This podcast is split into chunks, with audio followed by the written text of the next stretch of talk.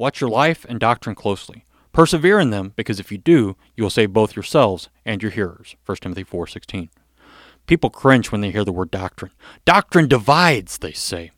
They say it like it's a bad thing. But what if it were actually a good thing?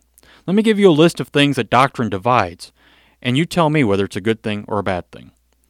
Doctrine divides the ones just wanting to be fed from the ones willing to take up the cross, the false conversions from the true conversions, the ones under law from the ones under grace, the swine from the pearls, the profane from the holy, the weeds from the wheat, the goats from the sheep, the wolves from the flock, the hirelings from the shepherds, the darkness from the light, the lies from the truth, the myths from the facts, the wicked from the righteous, the wide gate from the narrow gate, the many paths from the only way.